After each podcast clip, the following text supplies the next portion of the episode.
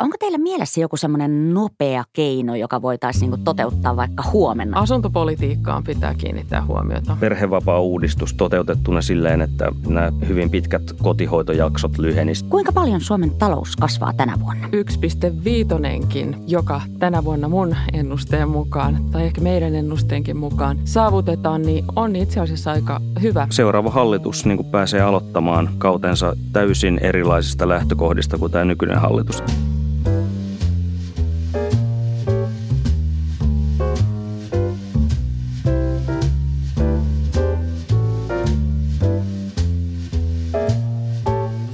Seiska Vitonen on podcast Suomen kasvusta.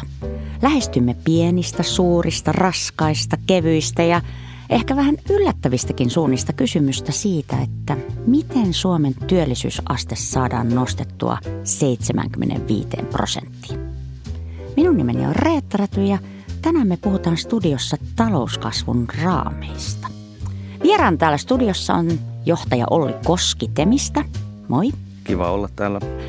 Ja toinen vieras on Elina Pylkkänen, palkansaajien tutkimuslaitoksen johtaja. Tervetuloa. Kiitoksia.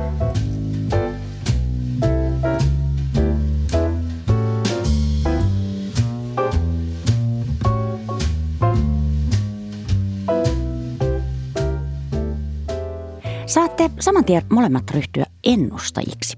Kuinka paljon Suomen talous kasvaa tänä vuonna? No itse asiassa mä luulen, että, että merkit, vaikka ne on näyttää nyt vähän niin kuin huonompaan suuntaan, niin edelleen talous kasvaa ja työllisyys kasvaa, työttömyys vähenee.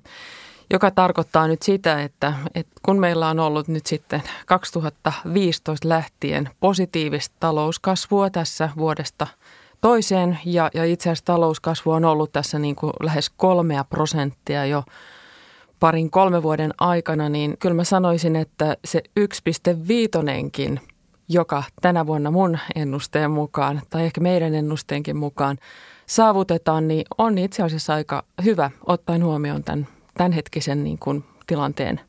Olli, miltä kuulostaa? Joo, no me ei missä ennusteita sinänsä tehdä, mutta kyllä se konsensusnäkemys on toi, että noin puolitoista prosenttia ja siitä sitten muutama desimaali suuntaan tai toiseen, mutta noin puolitoista prosenttia. Hiukan kasvu hidastuu, mutta työllisyyden odotetaan edelleen paranevan ihan tuntuvastikin. Ja sinänsä johtopäätöksenä seuraava hallitus niin kuin pääsee aloittamaan kautensa täysin erilaisista lähtökohdista kuin tämä nykyinen hallitus. Eli nyt on taloustilanne hyvä ja työllisyystilannekin on parantunut selvästi. Tiivistäkää molemmat vielä niin kuin muutamalla lauseella Suomen talouden tilannekuva ja sitten katsotaan vähän, että onko niissä kenties jotain eroja vai jaetaanko me sama kuva nykyhetkestä. No lyhyellä aikavälillä on, on hyvä tilannekuva ja, ja tilanne on hyvä, eli työllisyys paranee. Ollaan lähestymässä 72 prosenttia työllisyysasteessa ja siitä toivottavasti jatketaan kohti sitä 75 ja valtion talous, julkinen talouskin on kohentunut selvästi. Mutta sitten pitkällä aikavälillä ongelmia edelleen on ja, ja siinä ehkä on se tavallaan iso riskikin, että – että poliittinen horisontti on, on ehkä lyhyempi kuin nämä tota, pitkän aikavälin ennusteet ja rakenteelliset trendit, joten siinä on tällainen epäjatkuvuuskohta. Politiikassa menee lujaa ja ollaan tosi positiivisia, on sitä jaettavaa ja hyvää, mutta sitten pitkällä aikavälillä meidän ongelmat on aika isoilta osin vielä ratkaisematta. Ei tarvitse sotestakaan puhua, se on yksi tietysti, mutta sitten on muut kestävyysvajeeseen vaikuttavat asiat ja nämä kasvun näkymät väestön ikääntymisestä oikeastaan johtuen, niin se kasvunäkymä on vaimeempi joten toivottavasti riittää malttia poliitikoilla ja politiikassa näitä isoja ongelmia ratkaista, vaikka se lyhyt aikaväli näyttää hyvältä. Elina. No joo, totta kai. Meillä on varmaan hyvä, tai että mulla on ihan sama käsitys kuin Ollilla tässä, että, että tilanne näyttää hyvältä tällä hetkellä. Ja, ja erityisen niin kuin hyvilleni on myös siitä, että kun vaaliohjelmia tuossa katsoo, niin kaikki on ihan lähes yhtä mieltä siitä, että nyt pitää investoida ja satsata koulutukseen – tutkimukseen ja kehitykseen, eli, eli vähän niin kuin ottaa takaisin sitä, mitä edellinen hallitus nyt sitten on tehnyt leikkauksia, mihin on se tehnyt.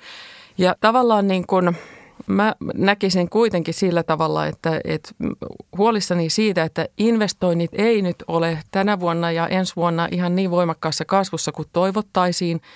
Että et jos me katsotaan investointiasti per BKT, niin kyllä mä toivoisin siellä näkeväni enemmän näitä bruttoinvestointeja – Sitten se yrittäjyys, nythän meillä tietysti tämä yritykset, joita nyt perustetaan, niin nehän luo sitä tulevaa kasvua. Eli siinä mä olisin halunnut nähdä tämmöistä vilkkaampaa toimintaa, että yrityksiä perustettaisiin enemmän, koska ne työllistävät ja niistä tulee se verotuotto sitten, millä yhteiskunta sitten kattaa näitä omia velvoitteitaan. Sitten olen ihan samaa mieltä, että, että kärsimätön asenne politiikassa, niin se, se on yhä semmoinen piirre, joka on tullut tähän politiikkaan, että, että ehkä mediakin sitä vauhdittaa, että mitä, eikö tehdä mitään, eikö päätöksiä synny ja, ja tällä tavalla, että, että sitten tämmöinen niin pitkän perspektiivin ajattelu ja politiikka mun mielestä olisi nyt tervetullutta, että, että ajateltaisiin yli niiden hallituskausien ja sitten laajemmin tällainen niin kuin yliparlamentaarisesti näitä päätöksiä, koska seuraava hallitus joutuu aina ottaa vastuun sitten edellisen hallituksen päätöksistä. Ja, ja tota, tämä ehkä takaisi meille semmoista pidemmän aikavälin hyvää skenaariota ja ainakin tämmöistä ennustettavuutta ja vakautta. Uskoisin, että moni poliitikkokin saattaisi yhtyä tuohon ajatukseen ja se on ehkä semmoinen lievä huuto myös meille äänestäjille, että me muistetaan, että jotkut asiat on pirun hitaita, varsinkin demokratiassa. Mutta hei Olli, mainitsit tätä tota kestävyysvajeen. Napataan siitä – Tota, talous- ja yhteiskuntalehdessä oli tässä alkuvuonna palkansaajien tutkimuskeskuksen tutkijoiden artikkeli, joka oli nimetty, että kestävyysvaje johtaa talouspolitiikan harhapoluille. Ja sen mukaan VMn kestävyysvajeen laskelmat perustuu tämmöisiin niin kestämättömiin oletuksiin ja niillä voidaan saada laskettua suunnilleen mikä tahansa tämmöinen vajeen lukema. Ja tämän takia niitä ei voi käyttää talouspolitiikan suunnittelussa – No tästä väitteestähän tietenkin seurasi pieni kalabalikki, mutta tota, Elina, mitä sanot, onko puhe kestävyysvajeesta ylimitotettua? Ei suinkaan, se olisi pitänyt aloittaa jo ajat sitten. Mun mielestä näiden laskelmien taakse pitää nähdä tai pitää kyetä katsomaan, että millä laskentaoletuksilla ne on tehty ja, ja mitä oletuksia on käytetty ja, ja voidaanko niitä haastaa. Vielä etenkin senkin takia, että nämä laskelmat tulee EU-komissiolta, niin silloinhan meidän todellakin täytyy kyseenalaistaa meidän – talouden ja meidän talouden erityispiirteiden kannalta, ovatko nämä niin kuin tämmöiset yleiset oletukset mielekkäitä. Että kyllä mä pidän tätä vain hyvänä asiana, jos tässä edistytään ja, ja ihmiset laajemminkin ymmärtää, mistä on kysymys, kun puhutaan kestävyysvajeesta. Mutta pidät siitä, että se on meidän ongelma? Kestävyysvaje on mm. tietysti ongelma, koska väestö vanhenee. Ja väestö vanheneminen tavallaan se tarkoittaa sitä, että – että niitä nettomaksajia on entistä vähemmän, eli sitä työikäistä, työkykyistä väestöä. Eli sen suhde sitten näihin elätettäviin, eli nuorempiin lapsiin ja opiskelijoihin suhteessa sitten eläkeläisiin tai eläkkeelle jääneisiin, niin tämä suhdeluku on se, mikä meidän täytyy ratkaista. Ja, ja kyllä mun mielestä siitä pitää pystyä myöskin keskustelemaan avoimesti, että mikä on se tapa, millä me yritetään selvitä tästä. Mikä on ensinnäkin sen hyvinvointivaltio tai julkisen sektorin tehtävien määrä ja laajuus verrattuna sitten yksilöiden omaan vastuuseen. Toki varmaan kaikki on Elinan kanssa siitä aika samaa mieltä, että se keskustelu on sinänsä hyvästä ja että käydään läpi näiden laskelmien oletuksia kriittisesti ja, ja tarkastellaan, että millä perusteella ne on tehty. Mutta sitten siinä on sellainen – piirre kyllä hiukan siinä keskustelussa, että koska näistä yksityiskohdistahan voidaan keskustella loputtomia, niin niitä voidaan aina kiistellä ja aina löytyy joku, joka kiistelee. Puhutaan sitten kestävyysvajeista tai ilmastomalleista tai ihan mistä vaan, niin yksityiskohdista keskustelu ei tule ikinä loppumaan, mutta se iso kuva on kuitenkin se, minkä Elina tuossa lopuksi mainitsi, on se, että se huoltosuhde heikkenee. Se on fakta, jota ei kukaan ei kiistä ja jota olisikin vaikea kiistää – ja se on se, mikä pitää politiikalla ratkaista ja julkisen talouden hoidossa huomioida. Joten siinä mielessä mun mielestä kestävyysvaje-laskelmat eivät vie talouspolitiikkaa mitenkään harhapoluille, vaan pikemminkin päinvastoin ne ovat niin kuin tuoneet sen oikealle poluille. Eli katsotaan sitä pitkää aikaväliä ja ja pyritään varautumaan asioihin. Eihän eläkeuudistustakaan olisi tehty, jos ei meillä olisi pitkän aikavälin laskelmia siitä, että miten maksutaso niin kehittyisi sääntöjen mukaan. Ja aika harvaan sitten mieltä, että ei olisi pitänyt mitään eläkeuudistuksia tehdä, vaan vaan jatkaa entisellään niin kauan, kunnes rahat loppuu ja, ja maksutaso menee pilvien yläpuolelle. No hei, mikä on tällä hetkellä suuri uhka Suomen talouskasvulle? No ehkä se, että jos ei investointeja rohjeta tehdä. Että kyllä mä sanoisin, että investoinnit tuottaa sen kasvun ja tulevan kasvun. Että, että sitä meidän täytyy todellakin tarkasti seurata, että kuinka paljon yritykset uskaltaa investoida ja paljonko me – pienenä avotaloutena, eli toisin sanoen, koska meillä on muutoinkin niin kuin väkeä aika vähän, niin kuinka me siitä koulutustasosta me pidämme huolta verrattuna muihin maihin. Eli, eli onko meillä tämmöistä koulutuksellista ylivoimaa ja osaamisen ylivoimaa niin kuin meillä on ollut esimerkiksi tässä, kun Nokia ja teknologiateollisuus lähti hienoon kukoistukseen, niin onko meillä samoja edellytyksiä nyt katsoen tulevaisuutta? Olli, suuri uhka Suomen talouskasvulla. No tietysti ulkoisista uhista ei ole ja riskeistä ei ole sinänsä pulaa. Niitä on paljon, mutta niillä me ei, ei itse voida hirveästi, että jos tulee kauppapoliittisia kiistoja tai niin poispäin, niin Suomi on pieni peluri siinä eikä voida paljon vaikuttaa niihin. Ne tulee ikään kuin annettuna meillä. Mutta sitä aika paljon pystytään tekemään itse, että me ollaan pieni toimija. Meillä on itse tämä rakennepolitiikka. Elina puhuu aika paljon rakenteellisista kysymyksistä, koulutuksesta ja sellaisesta, niin se on meidän omissa käsissä ja toki olisi suuri virhe päästää meidän tavallaan koulutusetumatka ja koulutusjärjestelmän hyvät ominaisuudet, niin päästään ne rapautumaan ja, ja jopa tuhoutumaan rahan puutteeseen tai vääränlaisiin uudistuksiin tai mihin tahansa. Se olisi suuri virhe, mutta toisaalta tämä, että riskinä on se, että ei tehdä julkisia investointeja tarpeeksi, niin se on pikkusen, tietysti moni poliitikko tykkää tämmöisestä puheesta, mutta onhan siinä se riski, että monet näistä niin sanotusta hyvistä investoinneista osoittautuukin kulutukseksi loppuviimein ja, ja sellaiseksi, joka vaan heikentää julkisen talouden tasapainoa. Että jos puhutaan finanssipolitiikan termein, niin tässä itse asiassa nyt olisi vielä ihan paikallaan vähän kiristää tätä finanssipolitiikka-asetelmaa, vähentää menoja tai kiristää veroja, miten halutaan tehdä, jolla sitten varauduttaa siihen seuraavaan ison taantumaan, joka nyt jossain vaiheessa tulee kuitenkin ja sitten tarvitaan sitä elvytystä. No Olli, mikä sitten on Suomen talouden suuri mahdollisuus? Mikä olisi meille ikään kuin kasvua luova kilpailuetu? No kyllä meidän kilpailuetuja on paljon, että tota, just tämä hyvä koulutustaso on varmaan se tärkein kaikista, eli ne ihmiset. Meillä ei täällä paljon muita luonnonvaroja kuin metsä ja ihmiset. Siitä asiasta pitää pitää huoli, että koulutustaso ei lähde enempää heikkenemään. Ja, ja tota, meillä on siinä mielessä kapasiteetti ottaa, tehdä innovaatioita ja ottaa niitä vastaan.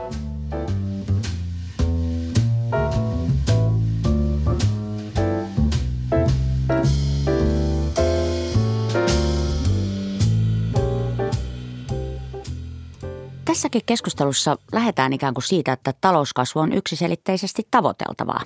Mitä te haluaisitte sanoa niille, joiden mielestä politiikan lähtökohdaksi pitäisi ottaa talouskasvun sijaan ikään kuin kestävyys ja ekologiset arvot?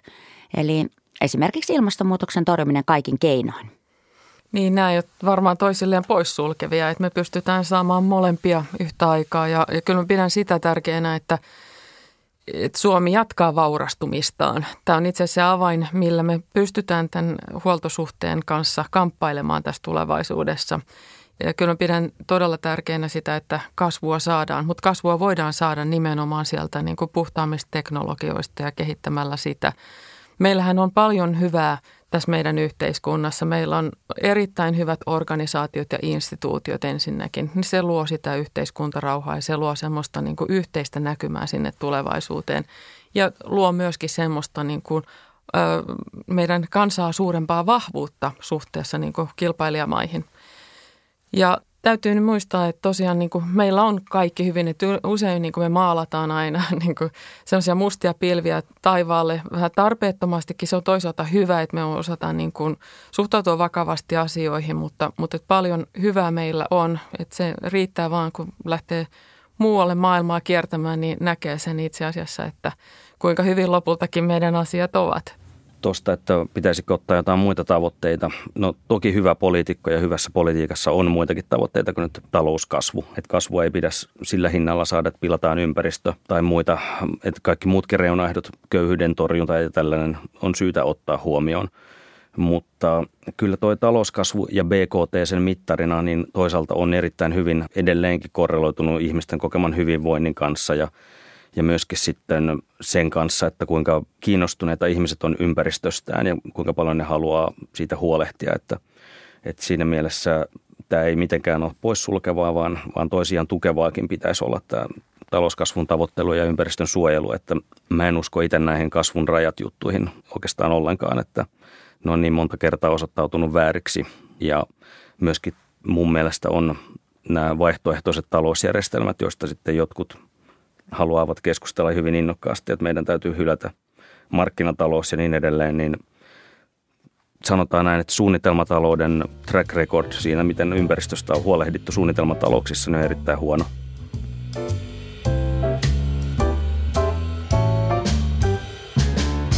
Hyvät ystävät täällä studiossa, seuraavaksi käymme Seiskavitos Podin jokajaksoisen maaottelun.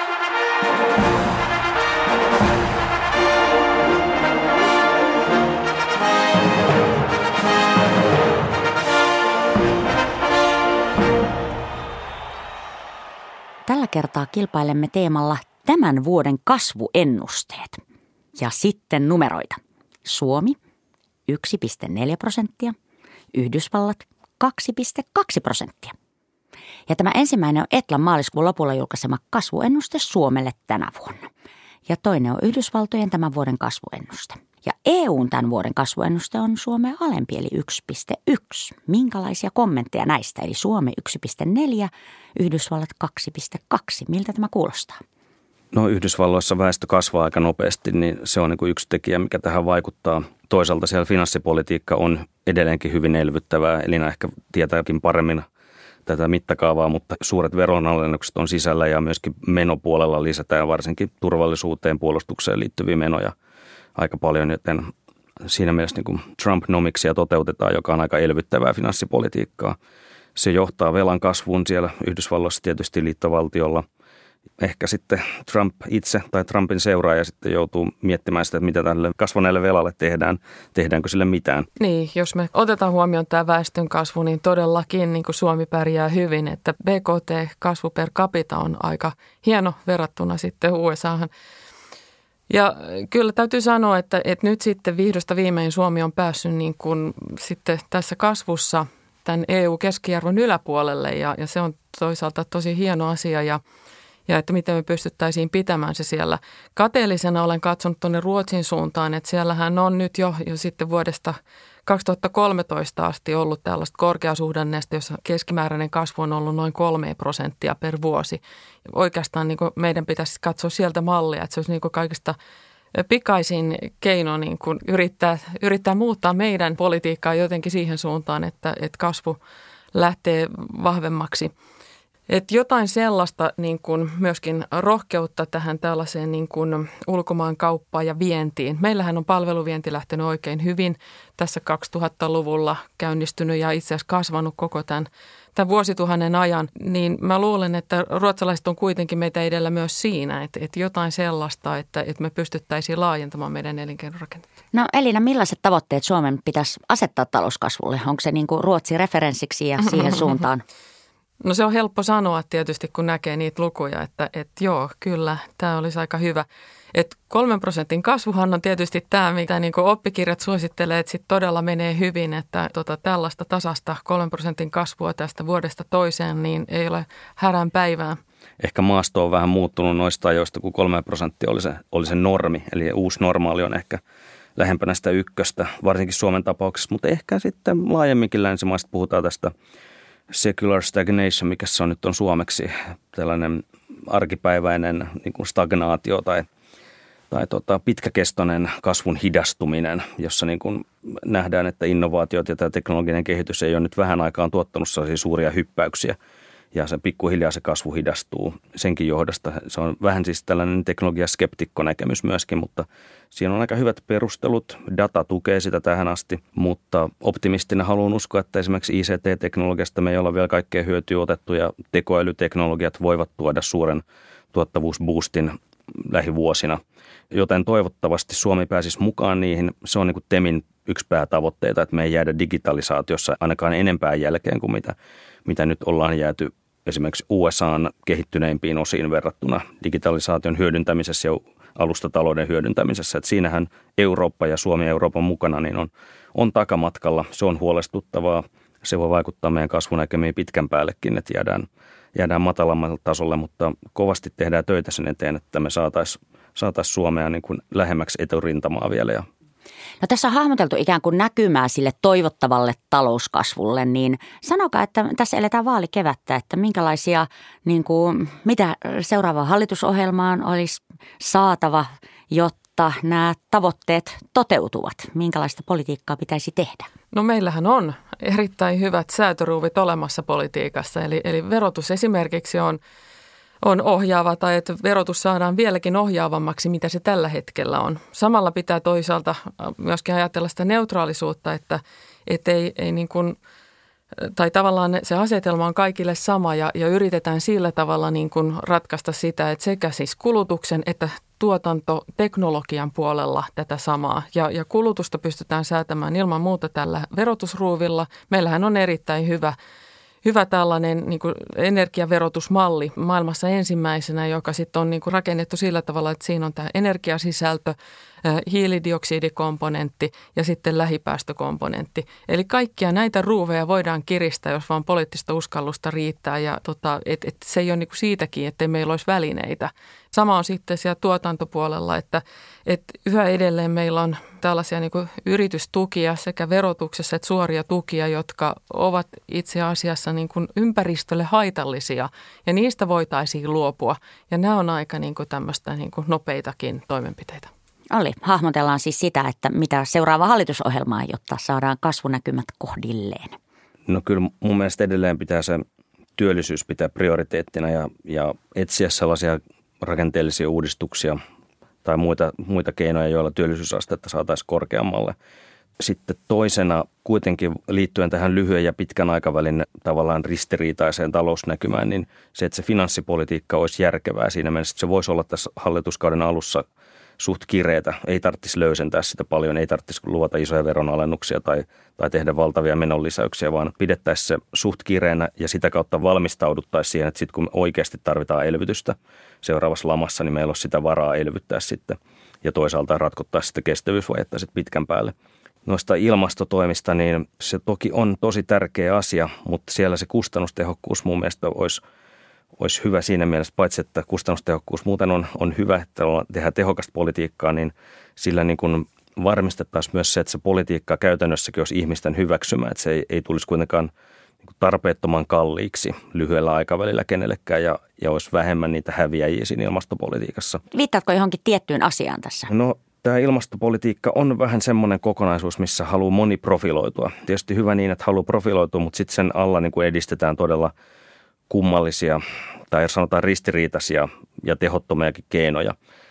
Tuossa Elina mainitsi, että verotus on, on niin hyvä ruuvi ja no se on meidän omissa käsissä jossain määrin. että tietysti EUsta tulee jonkin verran reunaehtoja vaikka arvonlisäverotukseen, mutta esimerkiksi mä itse pidän näitä pisteveroja, että nyt ehdotetaan rasvaveroa, lihaveroa, ties mitä veroa, tällaisia pieniä, niin niissä saattaa helposti ne veron keräämiskustannukset olla aika isoja siihen hyötyyn nähden ja ja sitten sellainen valtava kasa erilaisia pisteveroja, niin sitten helposti tulee sellainen järjestelmä, joka ei ole kovin selkeä eikä kovin tehokas loppujen lopuksi.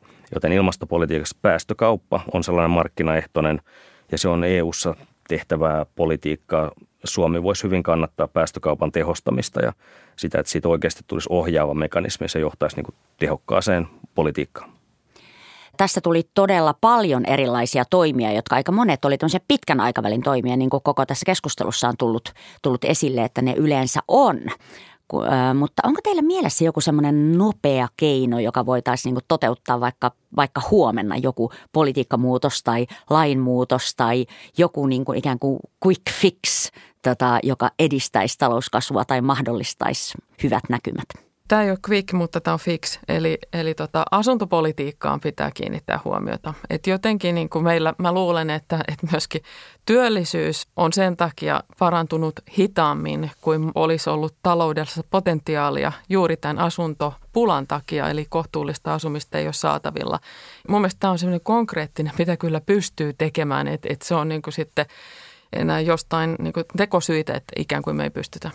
Mulle tulee ehkä nyt mieleen sinänsä tämäkin aika suosittu, mutta perhevapaa-uudistus niin kuin siinä mielessä, että toteutettuna silleen, että, että nämä hyvin pitkät kotihoitojaksot lyhenisi. Se parantaisi niin kuin sitten, koska yleensä niitä nuoret naiset käyttää ja niin tota, tällaista palkkatasa-arvoa työmarkkinoilla pitkän päälle, että työkokemus jakautuisi tasaisemmin ja perhevelvoitteet jakautuisi tasaisemmin, joten ehkä sellainen perhevapaa-uudistus, joka tukisi työllisyyttä, niin se ei välttämättä hirveän quick, mutta yksi fix on sekin.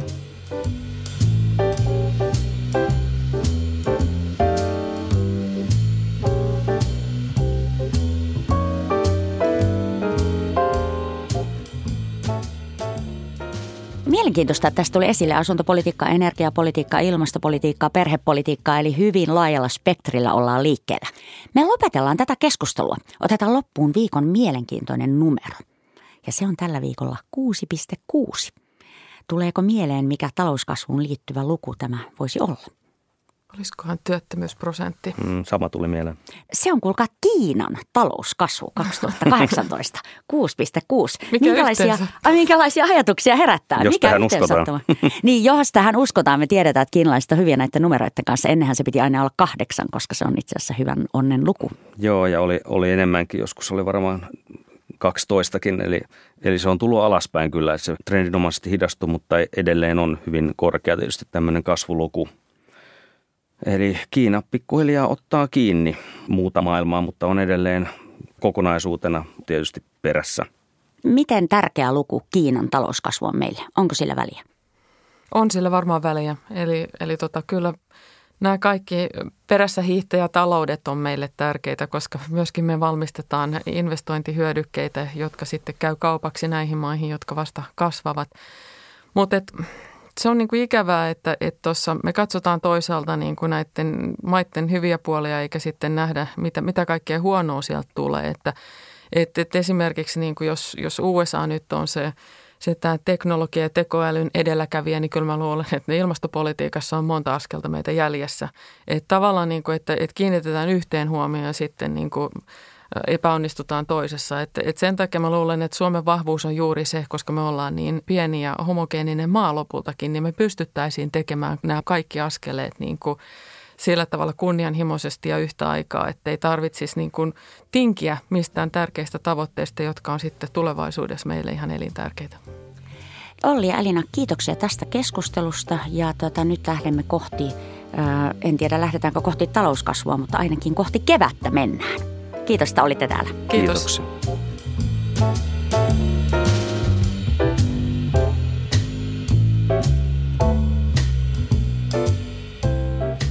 Kuuntelit Temin 75 podcastia.